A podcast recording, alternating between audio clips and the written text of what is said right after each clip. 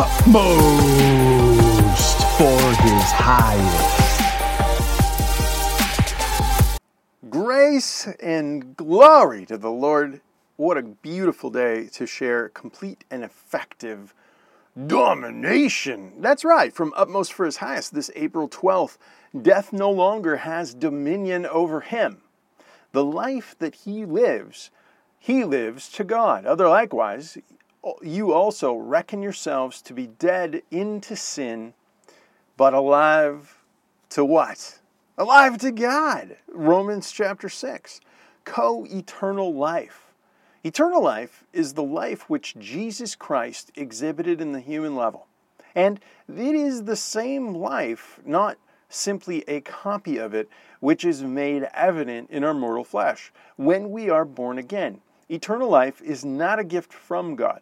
Eternal life is the gift of God. The energy and the power which was so very evident in Jesus will be exhibited in us by the act of absolute sovereign grace of God. That's it. Once we have made that complete and effective decision about sin, is there sin in your life that you need to make a decision on? Well, of course there is. I'm talking to me. Of course there is. There's things that you just need to jump out in a venture in faith and trust the Lord. You shall receive power when the Holy Spirit has come upon you. Acts 1 8.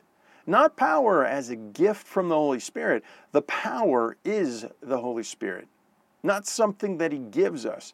The life that was in Jesus becomes our ours because of his cross. Once we make the decision to be identified with him, if it is difficult to get right with God, it is because we refuse to make this moral decision about sin.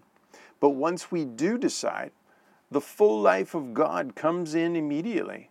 Jesus came to us and, end, end, and as an endless supply of life. And that you may be filled with all fullness of God. Eternal life has nothing to do with time.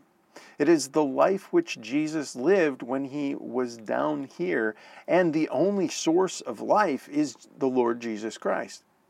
Even the weakest saint can experience the power of the deity of the Son of God when he is willing to let go. But any effort to hang on to the least bit of our own power will only diminish the life of Jesus in us. We have to keep letting go, slowly but surely, and great full life of God will invade us, penetrating every part. Then Jesus will have complete and effective domination in us, and people will take notice that we have been with Jesus. Jesus I want people to know that you're in me. Please fill us with the Holy Spirit, shining and glorified for your name's sake. Amen.